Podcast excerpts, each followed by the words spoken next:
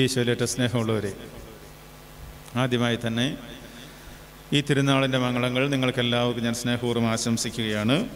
വളരെ പ്രത്യേകമായിട്ട് ബഹുമാനപ്പെട്ട വി ആരിച്ചനും കൊച്ചച്ഛനും പിന്നെ ലിബിനച്ഛനും ഇവിടെയുണ്ട് സിസ്റ്റർമാരുണ്ട്.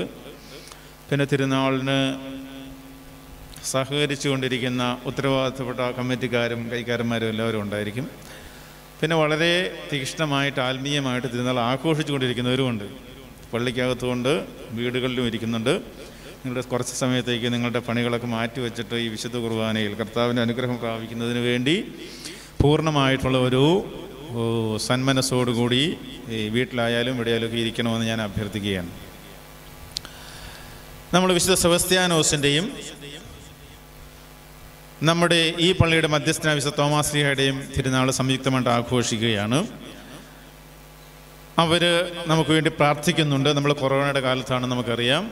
പക്ഷേ ദൈവം നമ്മളെ സംരക്ഷിക്കുമ്പോൾ അത് വലിയ സംരക്ഷണമായി കണ്ടു എന്ന് പല അച്ഛന്മാർ ഈയിടെ സെമിനാരിയിൽ വന്ന് സാക്ഷ്യം പറഞ്ഞപ്പോൾ പറയുകയുണ്ടായി. ചില അച്ഛന്മാർ വളരെ തീക്ഷ്ണമായിട്ട് അവരോട് ഇന്ന ഇന്ന കാര്യങ്ങളൊക്കെ ചെയ്യണമെന്ന് പറയുന്നു ആരാധന നടത്തണമെന്ന് പറയുന്നു.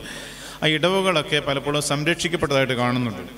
അപ്പോൾ ദൈവമാണ് നമ്മുടെ കോട്ട എന്ന് ഒന്നാമതായിട്ട് ഓർക്കുക. ആ ഒരു ചിന്തയോട് കൂടിയാണ് ഇവിടെ ഇരിക്കാൻ. ഇന്ന് തിരുനാൾ ആഘോഷിക്കുമ്പോൾ ഒരു വാക്ക് നന്ദി പറയാൻ കൂടി അന്വേഷിക്കില്ലേ മറന്നുപോകും. ഇന്നിവിടെ വരാനായിട്ട് എനിക്ക് വലിയ സന്തോഷമുണ്ട്. ബഹുമാനപ്പെട്ട വി ആരച്ചൻ നമ്മുടെ രൂപതയിലെ ഒരു സീനിയർ ആയിട്ടുള്ള വളരെ വളരെ വളരെ നല്ലൊരു അച്ഛനാണ്. ഞങ്ങൾക്കെല്ലാം മാതൃകയായിട്ട് ഞാൻ അച്ഛനാകുന്ന കാലത്ത് അദ്ദേഹം അരവനയിൽ ആയിട്ടുണ്ടായിരുന്നു. പിന്നെ എന്നെ പല കാര്യങ്ങൾ സഹായിച്ചിട്ടുള്ള ആളാണ്. പിന്നെ അച്ഛന്റെ പള്ളി ഞാൻ പല പ്രാവശ്യം പോയിട്ടുമുണ്ട് നിങ്ങളുടെ കൊച്ചച്ഛൻ എന്റെ വളരെ നല്ലൊരു ശിഷ്യനാണ്. അദ്ദേഹം തിയോളജി പഠിച്ചത് കോട്ടയത്താണെങ്കിലും ഫിലോസഫി പഠിച്ചത് കുന്നോത്താണ്. അപ്പോൾ അദ്ദേഹത്തെയും കുടുംബത്തെയൊക്കെ ഞാൻ നന്നായിട്ട് അറിയുന്നതാണ്. അപ്പോൾ രണ്ടുപേരും ഇവിടെ ഞാനിവിടെ വരുമ്പോൾ എനിക്ക് ഒരു വീട്ടിലേക്ക് വരുന്ന പോലെ തോന്നാറുള്ളൂ അവർക്ക് ഞാൻ പ്രത്യേകം നന്ദി പറയുന്നു. ഈ തിരുനാൾ ആഘോഷിക്കുമ്പോൾ വിശുദ്ധ സെബസ്ത്യാനോസും വിശുദ്ധ തോമാസിലേക്ക് എന്തിനാണ് ജീവിച്ചത്? എന്നതാണ് ചിന്തിക്കുന്നത്. വിശുദ്ധ സെബസ്ത്യാനോസ് തന്റെ ജീവൻ കൊടുത്തുകൊണ്ടാണ് വിശ്വാസം കാത്തത്. വിശുദ്ധ തോമസ് ലിഹായും അങ്ങനെ തന്നെ. ഈ കൂടെ ഒന്ന് രണ്ട് വേറെ വിശുദ്ധരുടെ കാര്യം കൂടി അനുസ്മരിപ്പിക്കാൻ ഞാൻ ആഗ്രഹിക്കുകയാണ്. ഇപ്പോൾ വിശുദ്ധ കുർബാനയിൽ ധൂപം അർപ്പിച്ചിരുന്നു. അതിനുമുമ്പ് ലതീജന് ധൂപം അർപ്പിച്ചിരുന്നു. ഈ ധൂപം അർപ്പിക്കാതിരുന്നതിന്റെ പേരിൽ അന്യദേവന്മാർക്ക് ധൂപം അർപ്പിക്കാതിരുന്നതിന്റെ പേരിൽ ജീവൻ നഷ്ടമായ അനേകം വിശുദ്ധരുണ്ട് സഭയിൽ. ഒരു ഉദാഹരണം പറയാം. ധൂപം എന്ന ചെറിയൊരു കാര്യം നമുക്കറിയാമല്ലോ ഇതിനകത്ത് അല്പം കുന്തിരിക്ക ഇട്ടിട്ട് ഇങ്ങനെ ആക്കുന്നേ ഉള്ളൂ. ഈ വിധത്തിൽ തന്നെ ആയിരിക്കണമെന്നില്ല പഴയ കാലത്ത് ചെയ്തത്. ധൂപം അർപ്പിക്കുക എത്ര ഒരു ചെറിയ കാര്യമേ ഉള്ളൂ. നമ്മൾ ഈ ധൂവക്കുറ്റിക്കകത്ത് തീയിട്ടിട്ട് അതിനകത്ത് നമ്മളോട് ഇപ്പോൾ കുന്തിരിക്ക ഇട്ടിട്ട് ഇങ്ങനെ ഒന്ന് അതിനു മുമ്പിൽ വീശുക എന്ന് പറയുന്നു ആരതി ചെയ്യുക എന്ന് പറയുന്നത് പോലെ. ഇത്രയും കാര്യമേ ഉള്ളൂ വാസ്തവത്തിൽ. ഇങ്ങനെ ഒന്ന് അർപ്പിക്കാൻ പറഞ്ഞിട്ട് അത് ദേവന്മാർക്ക് ഞാൻ അർപ്പിക്കുകയില്ല എന്ന് പറഞ്ഞുകൊണ്ട് ജീവൻ കൊടുത്ത അനേകം വിശുദ്ധർ നമ്മുടെ സഭയിലുണ്ട്. ഒന്ന് രണ്ട് ഉദാഹരണങ്ങൾ പറയാം. ഒന്ന് എ ഡി മുന്നൂറ്റി നാലിൽ നമ്മുടെ പൗലോസപ്പോസ്തവന്റെ സ്ഥലമായ താർസൂസിൽ ജീവിച്ചിരുന്ന ജൂലിയറ്റ് എന്ന വിശുദ്ധയാണ്. ഈ വിശുദ്ധയോട് ദേവന് ബലിയർപ്പിക്കാൻ ധൂപം അർപ്പിക്കാൻ പറഞ്ഞു ധൂപം അർപ്പിക്കുക അപ്പോൾ ഞാൻ ചെയ്യുകയില്ല എന്ന് പറഞ്ഞു. അവസാനം ഈ സ്ത്രീയെ ജൂലിയറ്റിനെ മൂന്ന് വയസ്സുള്ള കൊച്ചിനോടുകൂടി അലക്സാണ്ടർ എന്ന് പറയുന്ന അധികാരിയുടെ മുമ്പിൽ കൊണ്ടുവന്നു. അപ്പോൾ അവളോട് ചെയ്യാൻ പറഞ്ഞു ചെയ്യലെന്ന് പറഞ്ഞു. ആ കൊച്ചിനെ മൂന്ന് വയസ്സുള്ള ക്വിരീനിയൂസ് എന്ന് പറയുന്ന അദ്ദേഹത്തെ വിശുദ്ധനായിട്ട് പ്രഖ്യാപിച്ചിട്ടുണ്ട്. കൊന്നുകളഞ്ഞു. അതിനുശേഷം ജീവൻ വേണമെങ്കിൽ ധൂപം അർപ്പിക്കണമെന്ന് പറഞ്ഞു. ഞാൻ അർപ്പിക്കുകയില്ല എന്ന് പറഞ്ഞു. അവരെ ജീവനോടെ തുകലുരിഞ്ഞ ശേഷം ഇങ്ങനത്തെ സംഭവങ്ങൾ ഇന്നും നടക്കുന്നുണ്ട്. തുകലുരിഞ്ഞ ശേഷം ടാറ് തിളപ്പിച്ച് അതിന് മുകളിൽ ശരീരത്തിൽ കോരി ഒഴിച്ചിട്ട് എന്നിട്ടും മരിക്കാതിരുന്നിട്ട് ഞെക്കി ഈ തല പൊട്ടിച്ചു കൊല്ലുകയാണ് ചെയ്തത് ഈ ജൂലിയറ്റിനെ. ഇനി ഇരുന്നൂറ്റി തൊണ്ണൂറ്റി ആറിലാണെങ്കിൽ ഫ്രാൻസിലാണ് മാർസലിലെ വിക്ടർ എന്ന് പറയുന്ന വിശുദ്ധൻ ജുപ്പീറ്റർ ദേവന് ധൂപം അർപ്പിക്കാതിരുന്നതിന്റെ പേരിൽ അദ്ദേഹത്തിന്റെ രണ്ട് കാലുകളും വെട്ടിക്കളഞ്ഞു. വെട്ടിക്കളഞ്ഞതിന് ശേഷം മില്ലിലിട്ട് പൊടിച്ച് കൊന്നുകളയുകയാണ് ചെയ്തത്. മൂന്നാമതൊരു ഉദാഹരണം പറയുകയാണെങ്കിൽ എ ഡി മുന്നൂറ്റി മൂന്നിലാണ് സെർജിയൂസും ബാക്കൂസ് എന്ന് പറഞ്ഞ രണ്ട് വിശുദ്ധന്മാർ ഇവർ ചക്രവർത്തിയുടെ വളരെ അടുത്ത സുഹൃത്തുക്കളായിരുന്നു. അങ്ങനെ സമാധാനമായിട്ട് ജീവിച്ചു പോകുമ്പോഴാണ് ഇവരോട് ഈ ദേവന് ബലിയർപ്പിക്കുന്ന അവസരത്തിൽ കൂടെ ചെയ്യാൻ പറഞ്ഞപ്പോൾ അവർ പറഞ്ഞ് അവരുടെ വിശ്വാസം അത് ചെയ്യാൻ പറ്റുകയില്ല എന്ന് പറഞ്ഞു. അപ്പോൾ അർപ്പിക്കണമെന്ന് നിർബന്ധിച്ച് ചക്രവർത്തി പറ്റുകയില്ല എന്ന് പറഞ്ഞു. അപ്പോൾ അവരെ നഗ്നരാക്കി ചന്തയിലൂടെ നടത്തിക്കൊണ്ടുപോയി. നടത്തിക്കൊണ്ടുപോയതിനു ശേഷം അവസാനം ഇവരെ മെസപ്പട്ടേമിലേക്ക് നാട് കൊടുത്ത് രണ്ടുപേരെയും. അവിടെ ചെന്ന് കഴിഞ്ഞപ്പോൾ അവിടുത്തെ അധികാരികൾ എന്ത് ചെയ്തു എന്ന് ചോദിച്ചാൽ അവർ ചാട്ടൊക്കെ ഇവരെ അടിച്ചു. അതിൽ ഒരാൾ ചാട്ടയടി കൊണ്ട് മരിച്ചു. രണ്ടാമത്തെ ആളെ മുള്ളുകളുള്ള ചെരുപ്പിട്ടിട്ട് വളരെ ദൂരം നടത്തി. എന്നിട്ട് മരിക്കാതെ വന്നപ്പോൾ അയാളുടെ തല ഛേദിച്ചു കളഞ്ഞു. അങ്ങനെയാണ് കൊന്നുകളഞ്ഞത് ഈ വിശുദ്ധന്മാരെല്ലാം ചെയ്ത ഒരു കാര്യമേ ഉള്ളൂ. ഈ ദേവന് ധൂപം അർപ്പിക്കാൻ പറഞ്ഞപ്പോൾ അർപ്പിച്ചില്ല. ഒന്നും ചെയ്യാനുണ്ടായിരുന്നില്ല. ഇങ്ങനെയുള്ള ആളുകളെ ബഹുമാനിക്കുന്നതും ഇങ്ങനെയുള്ള ആളുകൾ ജീവിച്ചതും ഇങ്ങനെയുള്ള ആളുകളുടെ വിശ്വാസം ഉൾക്കൊള്ളുന്നതുമായ സമൂഹത്തിനാണ് സഭ എന്ന് പറയുന്നത്. അപ്പോൾ ഈ പള്ളിയിലിരിക്കുന്നവരോടും വീട്ടിലിരിക്കുന്നവരോടും എനിക്കൊരു ചോദ്യമുണ്ട്. പിന്നെ നിങ്ങൾ എന്തുകൊണ്ടാണ് പിന്നെ നിങ്ങൾ എന്തുകൊണ്ടാണ് ഹലാൽ ഭക്ഷണം കഴിക്കുന്നത്? എല്ലാവരും കഴിക്കുന്നുണ്ടാവുകയില്ല. എല്ലാവരും കഴിക്കുന്നുണ്ടാവുകയില്ല. എന്തുകൊണ്ടാണ് ഹലാൽ ഭക്ഷണം കഴിക്കുന്നത് പാപമാകുന്നത് എന്ന് പറയാം. ക്രിസ്തുവിന് മുമ്പ് ആയിരം വർഷങ്ങൾക്ക് ആയിരത്തി മുന്നൂറുകളിൽ മോശയ്ക്ക് ദൈവം ഞാൻ യാഹ്വയാണ് കർത്താവാണ് ഞാനല്ലാതെ മറ്റൊരു ദൈവവുമില്ല. ഞാനാണ് സത്യദൈവം. ഇതാണ് എന്റെ എന്നേക്കുമുള്ള നാമം എന്ന് വെളിപ്പെടുത്തിയിട്ടുണ്ട്. കർത്താവിന് മുമ്പ് ആയിരത്തിലധികം വർഷങ്ങൾക്ക് മുമ്പ്. അതിനുശേഷം ഈ യഹൂദര് പിന്നീട് സാവധാനം പല നാടുകളിൽ എത്തിപ്പെട്ട കൂടെ അറേബ്യയിലും എത്തിപ്പെട്ടിരുന്നു. അതെങ്ങനെ തെളിയിക്കാമെന്ന് ചോദിച്ചാൽ നിങ്ങളുടെ കയ്യിലിരിക്കുന്ന ബൈബിൾ എടുത്തിട്ട് അപ്പസ്തോല പ്രവർത്തനങ്ങൾ വായിക്കുകയാണെങ്കിൽ അപ്പസ്തോല പ്രവർത്തനത്തിൽ പന്തക്കുസ്തായിൽ പരിശുദ്ധാത്മാവ് വരുന്ന അവസരത്തിൽ അറേബ്യയിൽ നിന്നുള്ള യഹൂദരെയും അവിടെ കാണാം. യഹൂദർ അവിടെ ഉണ്ടായിരുന്നു? അതിന്റെ ഫലമായി പന്തക്കുസ്തയുടെ ഭാഗമായിട്ടായിരിക്കാം ക്രിസ്തീയ സമൂഹവും അറേബ്യയിൽ വളർന്നു വന്നു. ഒന്നാം നൂറ്റാണ്ട് മുതൽ. പൗലോസ്ലിഹായിക്ക് തന്റെ ദർശനമുണ്ടായി കഴിഞ്ഞപ്പോൾ വെളിപാടുണ്ടായി കഴിഞ്ഞപ്പോൾ ആദ്യം പോയി മൂന്ന് വർഷം താമസിക്കുന്നത് അറേബ്യയിലാണ്. അങ്ങനെ ഇരിക്കെ അവിടെ സഭ വളർന്നു വന്നു. ഈ മദീന എന്ന് പറയുന്നത് യഹൂദരുടെ കേന്ദ്രമായിരുന്നു. യഹൂദരുടെ കേന്ദ്രം. അവിടെ ഇതേ സമയത്ത് കാബ എന്ന് പറയുന്ന കുറേശികളുടെ ആരാധന സ്ഥലത്ത് അള്ളാഹു എന്ന് പറയുന്ന ഹുബ്ബാൽ ദേവൻ ആരാധിക്കപ്പെട്ടിരുന്നു. അപ്പോൾ നിങ്ങൾ ശ്രദ്ധിച്ചു കൊള്ളണം മെക്കയിലും മെദീനയിലും യഹൂദരെ കർത്താവിനെ ആരാധിച്ചുകൊണ്ടിരിക്കെ. കാബയിൽ അള്ളാഹുവിനെ ആരാധിച്ചുകൊണ്ട് ഒരു സമൂഹം ജീവിക്കുന്നു. ഒരു പ്രശ്നവുമില്ല. വളരെ കൂളായിട്ട് നമ്മുടെ നാട്ടിൽ അമ്പലത്തിലും ക്രിസ്ത്യ ദേവാലയത്തിലും മുസ്ലിം പള്ളികളിലും ആരാധന നടക്കുന്നത് പോലെ എല്ലാം നടക്കുന്നുണ്ട്. അവിടെ ഒരു കുഴപ്പവുമില്ല. സ്ത്രീകളൊക്കെ വളരെ സ്വതന്ത്രമായിട്ട് ജീവിക്കുന്നുണ്ട്. കവികളൊക്കെ അവരുടെ സ്വാതന്ത്ര്യം ജീവിക്കുന്നു എല്ലാവരും ജീവിക്കുന്നുണ്ട്. ഇങ്ങനെ ക്രിസ്തുവിന് ശേഷം ആറ് നൂറ്റാണ്ട് കഴിഞ്ഞപ്പോഴാണ് നമ്മളുടെ മുഹമ്മദ് വരുന്നത്. മുഹമ്മദ് വന്നതിന് ശേഷം അദ്ദേഹത്തിനുണ്ടായി എന്ന് പറയുന്ന വെളിപാട്. എന്തെങ്കിലും ആയിട്ട് ഈ വെളിപാടിന് ശേഷം അദ്ദേഹം വന്ന് പറഞ്ഞു അള്ളാഹു ഈ കാബയിലെ അള്ളാഹു അല്ലാതെ വേറെ ദൈവമില്ല എന്ന് പറഞ്ഞു. എന്നിട്ട് ഈ അള്ളാഹു അല്ലാതെ വേറെ ദൈവമില്ല എന്ന് പറഞ്ഞ് ഇവിടെ കർത്താവിനെ ആരാധിച്ചുകൊണ്ടിരിക്കുന്നവരുണ്ടായിരിക്കേ. ഈ അള്ളാഹു അല്ലാതെ വേറെ ദേവമില്ല എന്ന് പറഞ്ഞിട്ട് ഈ ദേവന്റെ പേര് പറഞ്ഞുണ്ടാക്കുന്ന ഭക്ഷണം നിങ്ങൾ എന്തുകൊണ്ടാണ് ഭക്ഷിക്കുന്നത് എന്നാണ് ഞാൻ ചോദിക്കുന്നത്. ഇത് തിന്മയാണ്. എന്തുകൊണ്ടാണെന്ന് ചോദിച്ചാൽ ഒന്നാമതായിട്ട് ഞാൻ വിശ്വസിക്കുന്ന എന്റെ ദൈവത്തെ തിരസ്കരിച്ച ഭക്ഷണമാണത്. ഭക്ഷണമോ എന്തു സാധനമായിക്കൊള്ളട്ടെ? നിങ്ങളൊരു മുസ്ലിമിന്റെ വീട്ടിൽ ഭക്ഷണം കഴിക്കുന്നതിനെ കുറിച്ചല്ല ഞാൻ പറയുന്നത്. അവരുടെ കർമ്മം അനുസരിച്ച് അവരുടെ ഈ ഹലാൽ അനുസരിച്ച് ഉണ്ടാക്കിയ ഭക്ഷണത്തെ കുറിച്ചാണ്. അങ്ങനെ ഒരു മുദ്രയുള്ള ഒരു സാധനം ഉപയോഗിച്ചുകൂടാ? വിശ്വാസമുള്ളവർക്ക്. ഇനി അങ്ങനെ ഇത് തിന്മയാണെന്ന് പറയാൻ കാരണം ഇത് സത്യദൈവത്തെ നിരസിച്ചതാണ്. ഈ ദൈവം ഇല്ലെന്ന് പറഞ്ഞതാണ്. ധൂപമർപ്പിച്ചവർക്ക് അർപ്പിക്കാൻ പറ്റാത്തവർക്ക്. നിങ്ങൾ മക്കവാരുടെ പുസ്തകം വായിച്ചാൽ രണ്ടാമത്തെ മക്കവാരുടെ പുസ്തകം ഏഴാം അധ്യായം വായിച്ചാൽ ഒരമ്മയുടെയും ഏഴ് മക്കളുടെയും കഥ അവിടെ കാണാം. ആറാം അധ്യായം വായിച്ചാൽ കർത്താവിന്റെ അവർക്കന്ന് പന്നിമാസം ഭക്ഷിക്കാൻ നിഷിദ്ധമാണ്. അപ്പോൾ എലയാസറിനോട് പറയും തൊണ്ണൂറ് വയസ്സായി. അയാളോട് പറയുന്നത് നീ പന്നിമാംസം ഒന്നും കഴിക്കണ്ട. നീ പന്ന് പന്നിമാംസം എന്ന രൂപയാണ് നിനക്ക് അനുവദനീയമായ ഭക്ഷണം കഴിച്ച് കാണിച്ചാൽ മതി എന്നാണ് പറഞ്ഞത് എലയാസർ ഞാൻ കഴിക്കുകയില്ല എന്ന് പറഞ്ഞു. ദൈവത്തിന്റെ നിയമത്തിനെതിരായി ഞാൻ ഒന്നും പ്രവർത്തിക്കുകയില്ല. ഇങ്ങനെയുള്ളവരുടെ പരമ്പരയിൽ ജീവിക്കുന്നവരാണ് നമ്മൾ. രണ്ടാമത് എന്തുകൊണ്ടാണെന്ന് അശുദ്ധമാണെന്ന് ചോദിച്ചാൽ ഞാൻ അടുത്ത ദിവസങ്ങളിൽ മുഹമ്മദിന്റെ ജീവിതത്തെക്കുറിച്ച് കുറച്ചും കൂടി പഠിക്കുകയായിരുന്നു. മുഹമ്മദിന്റെ ജീവിതം നോക്കിയാൽ ഈ ഹീറ ഗുഹയിൽ ദർശനം ഉണ്ടാകുന്നതിന് മുമ്പ് മുഹമ്മദ് നല്ല മനുഷ്യനായിരുന്നു. അല്ലമീൻ എന്നാണ് അറിയപ്പെട്ടിരുന്നത്. ഖദീജ ഈ യുവാവിനെ ജോലിക്ക് വയ്ക്കുമ്പോഴും അവൻ വിശ്വസ്തനായിരുന്നു. കച്ചവടത്തിന് പോകുമ്പോഴും വിശ്വസ്തനായിരുന്നു. പിന്നീട് അതിനുശേഷം ഈ ദർശനം ഉണ്ടായതിനു ശേഷം ഖദീജ തന്നെ കല്യാണം എന്താണ് പ്രപ്പോസ് ചെയ്യുന്നു കല്യാണം കഴിച്ചു.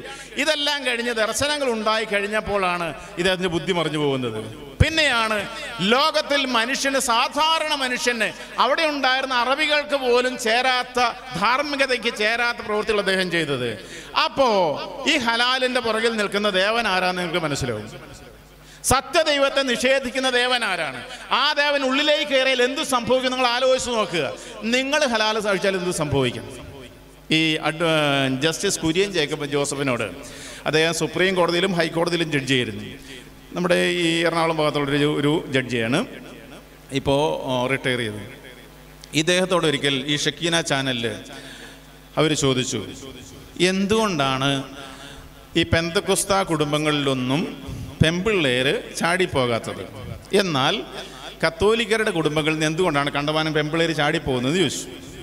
ഇത് നിങ്ങൾക്ക് യൂട്യൂബിലൊക്കെ കിടപ്പുണ്ട്. അപ്പോൾ അദ്ദേഹം പറഞ്ഞു അത് ദൈവസ്നേഹത്തിന്റെ കുഴപ്പമാണ്.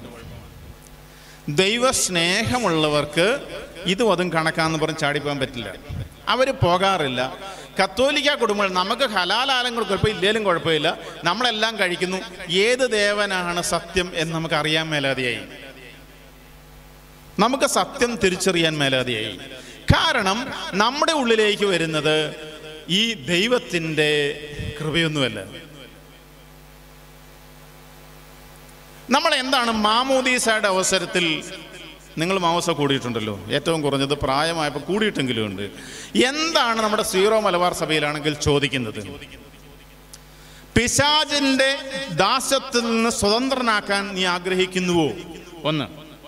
രണ്ടാമത്തത് പാപവും പാപമാർഗങ്ങൾ നീ ഉപേക്ഷിക്കുന്നുവോ മൂന്നാമത്തത് മിസിഹായെ രക്ഷകനായി നീ സ്വീകരിക്കുന്നുവോ ഈ ചോദ്യങ്ങൾക്ക് ഉത്തരം പറയുമ്പോഴാണ് ഒരാൾ ക്രിസ്ത്യാനിയാകുന്നത്.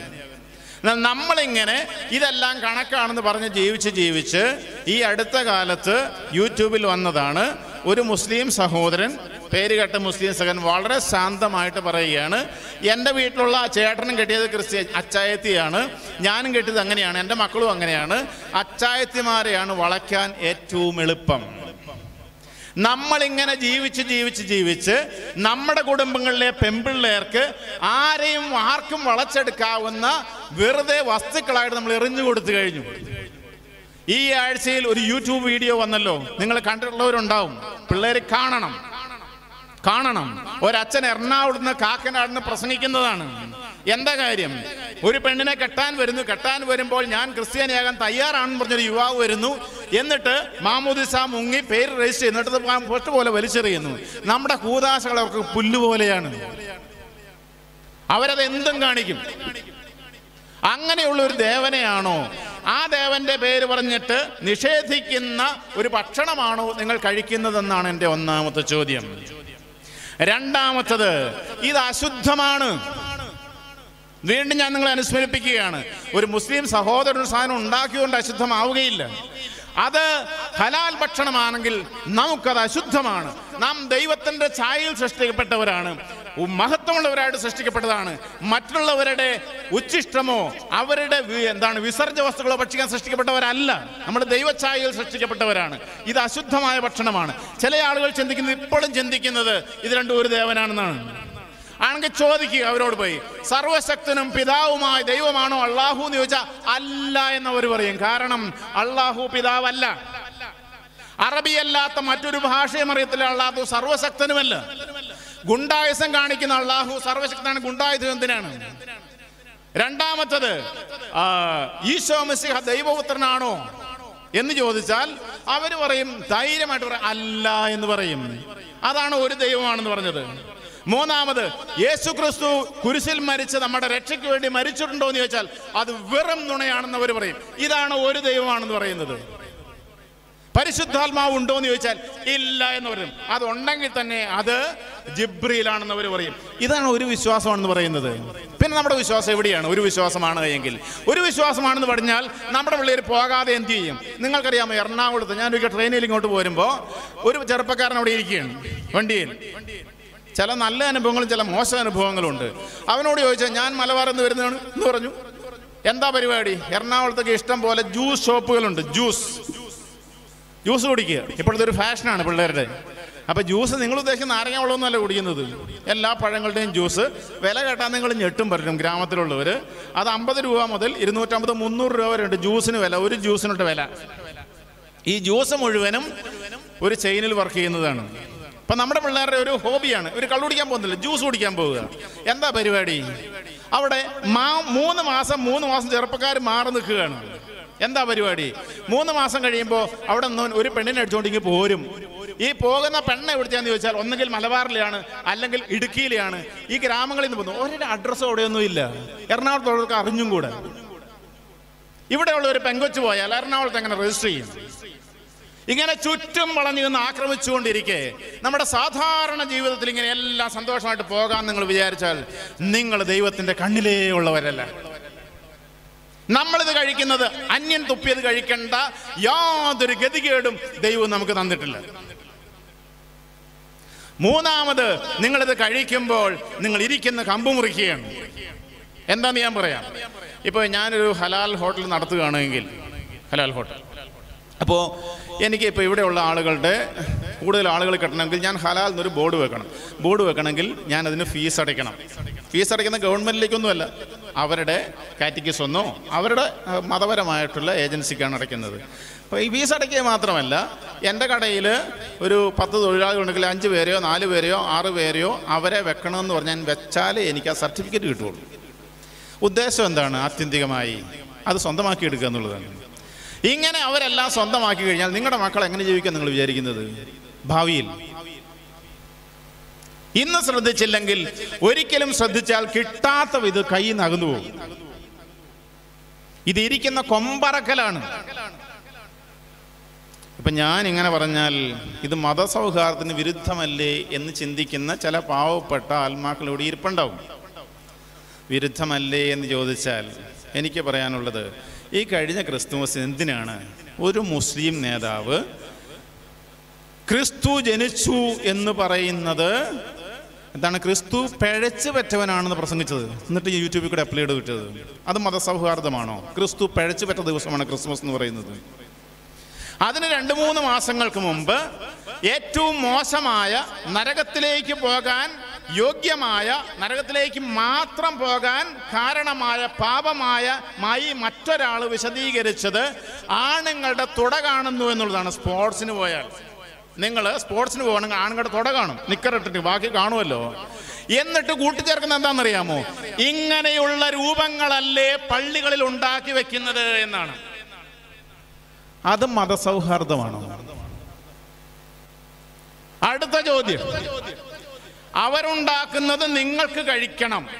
നിങ്ങൾ ഉണ്ടാക്കുന്നതൊക്കെ അവർക്ക് ഹറാമാണ്. ഇത് മതസൗഹാർദ്ദമാണല്ലേ?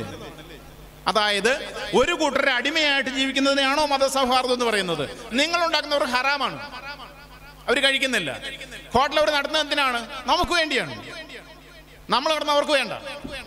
അതാണോ മതസൗഹാർദ്ദം എന്ന് പറയുന്നത്. ഇപ്പൊ ഫ്രാങ്കോ പിതാവിന്റെ വിധി ഉണ്ടായി വിധി ഉണ്ടായപ്പോ ക്രിസ്ത്യാനികളെല്ലാം അനങ്ങാതിരിക്കുകയാണ്. റോഡിലിറങ്ങി സമരം ചെയ്യുന്നത് ആരാണ് അവർക്ക് എന്തിന്റെ പ്രശ്നമാണ്? ഇതിനെയാണ് മതസൗഹാർദ്ദം എന്ന് പറയുന്നത്. നമുക്ക് അല്പം കൂടെ ബോധമുണ്ടാവണം. നമ്മുടെ പിള്ളേരെല്ലാം വഴിതെറ്റി പോയി കഴിഞ്ഞിട്ട് നമ്മളവരെ പഠിപ്പിച്ചുമില്ല. കാരണം നമ്മുടെ വീട്ടിൽ ഇതെല്ലാം ഇരിപ്പുണ്ടെന്നേ. നമ്മുടെ വീട്ടിൽ ഇതൊക്കെ ഇരിപ്പുണ്ട്. ഇത് കർത്താവിന് നിഷേധിച്ച ഭക്ഷണമാണെങ്കിൽ അത് അവിടെ ഇരുന്നാൽ തന്നെ നിങ്ങളുടെ വീട് നശിച്ചു പോകും. കാരണം ദൈവത്തെ നിഷേധിച്ചു. അത് സൂക്ഷിക്കണം. അപ്പൊ ചിലർ ചോദിക്കും ഇത് സാധ്യമാണോ? ഒരു വഴിയാത്ര പോകുമ്പോൾ ഞാൻ ഇഷ്ടംപോലെ യാത്ര ചെയ്യുന്നയാളാണ് അങ്ങോട്ടും ഇങ്ങോട്ടും. ആഴ്ചയ്ക്ക് ഒരു പ്രാവശ്യം എറണാകുളത്ത് പോകുന്നുണ്ട് ഞാൻ. പോകുമ്പോൾ കടയിൽ നോക്കിക്കയറണം. അത് നിങ്ങളുടെ വിശ്വാസത്തിന്റെ ഭാഗമാണ് നോക്കിക്കയറുക എന്നുള്ളത്. കടയിൽ കയറി സാധനം മേടിക്കുമ്പോൾ അതിലെ മാർക്ക് നോക്കി മേടിക്കണം. അതാണല്ലോ അനുദിന ജീവിതത്തിൽ വിശ്വാസം എന്ന് പറയുന്നത്. ഇതൊരു ബുദ്ധിമുട്ടല്ലേ എന്ന് ചിന്തിക്കുന്നവരിപ്പോൾ ഉണ്ടായിരിക്കും. എങ്ങനെ സാധിക്കും? പോകുന്ന വഴിക്ക് ഭയങ്കര വിശപ്പാണ്. കഴിക്കണ്ടേ? ഞാനാണെ കഴിക്കുകയല്ലേ? എന്റെ ദൈവത്തിന് വേണ്ടി അത്രയും പോലും മാറ്റിവെക്കാൻ അപ്പുറത്തോട്ട് മാറി ഒരു കട കയറി കഴിക്കാൻ എനിക്ക് പറ്റിയില്ലെങ്കിൽ എന്തിനാ വിശ്വാസം ജീവിക്കും നിങ്ങൾ ഇട്ടിട്ട് പോവുക. ഇത് ബുദ്ധിമുട്ടല്ലേ എന്ന് ചോദിച്ചാൽ പണ്ട് ടി എൻ ശേഷൻ ഇലക്ഷൻ കമ്മീഷണറായിട്ട് വന്ന് പറഞ്ഞൊരു കാര്യമാണ് നിങ്ങളോട് എനിക്ക് പറയാനായിട്ടുള്ളത്. അദ്ദേഹം ഞാനന്ന് പുറത്ത് പഠിച്ചുകൊണ്ടിരിക്കുകയാണ്. അദ്ദേഹത്തോട് ചോദിച്ചു അദ്ദേഹം അന്ന് ഇന്ത്യയിലുള്ള എല്ലാ പൗരന്മാർക്കും വോട്ടവകാശമുള്ളവർക്കെല്ലാം ഒരു ഐഡന്റിറ്റി കാർഡ് ഉണ്ടാക്കാനായിട്ട് നിശ്ചയിച്ചു. അപ്പോൾ ഇന്ത്യ ലോകത്തിനുള്ള ഒരു ദരിദ്ര രാഷ്ട്രമാണ്. അപ്പോൾ ഏതോ ഒരു ഒരു ജേർണലിസ്റ്റ് അദ്ദേഹത്തോട് ചോദിച്ചു അല്ലോ സാറേ ഇത് ഇന്ത്യ ഒരു ദരിദ്ര രാഷ്ട്രമല്ലേ? എല്ലാവർക്കും ഐഡന്റിറ്റി കാർഡ് ഉണ്ടാക്കി കൊടുക്കുക എന്ന് പറയുന്നത് വലിയ ചെലവ് വരുന്നൊരു കാര്യമല്ലേ? എന്ന് ചോദിച്ചു. അപ്പൊ അദ്ദേഹത്തിന് മറുപടി പറഞ്ഞത് വളരെ ശാന്തമായിട്ട് അദ്ദേഹം പറഞ്ഞു ടി എൻ ശേഷൻ നമ്മുടെ ഈ പാലക്കാടുകാരനാണ്. അദ്ദേഹം പറഞ്ഞു അതെ ജനാധിപത്യം എന്ന് പറയുന്നത് വലിയ ചെലവുള്ള സംവിധാനമാണെന്ന് പറഞ്ഞു. വിശ്വാസം എന്ന് പറയുന്നത് വലിയ ചിലവുള്ള സംവിധാനമാണ്.